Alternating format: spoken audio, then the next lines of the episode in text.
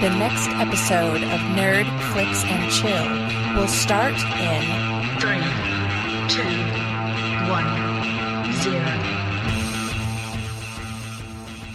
Hey everybody, this is Nick and welcome to Nerd Flicks and Chill's Movie Minute.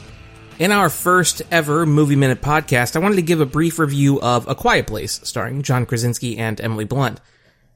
Generally, I'm not a fan of the horror genre. It feels stale and repetitive, and modern horror films tend to rely too much on things like jump scares, or pale-skinned water ghosts, or just flat-out torture porn. But every so often, we are treated to a really good film in the genre. In 2017, we had Get Out. In 2018, we have A Quiet Place. A Quiet Place is a nerve-wracking, intense film. It is really well crafted, extremely suspenseful, and also very personal. It kind of reminds me of the earlier work of M. Night Shyamalan. It exists in the shadow of global catastrophe, but it focuses on this one family struggle just to survive.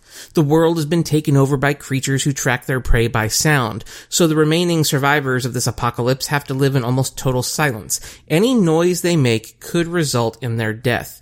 It's a simple premise with terrific execution. One of the most impressive aspects of the film is the way that it thoroughly communicates its details with minimal dialogue. The backstory, the characters, and their motivations are all brilliantly expressed. Krasinski, who also directed the film, shows a real skill for visual storytelling and creating characters that you as the viewer are wholly invested in.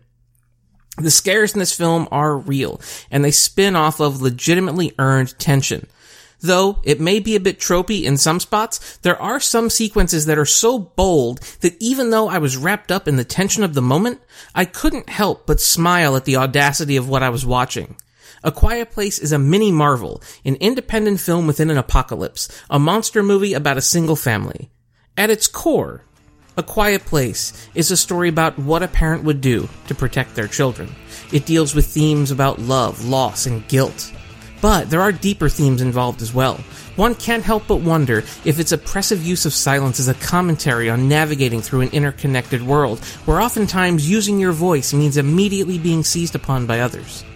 It's this kind of thoughtful storytelling, authentic tension, and well realized characters that make A Quiet Place a film that you should definitely experience in theaters.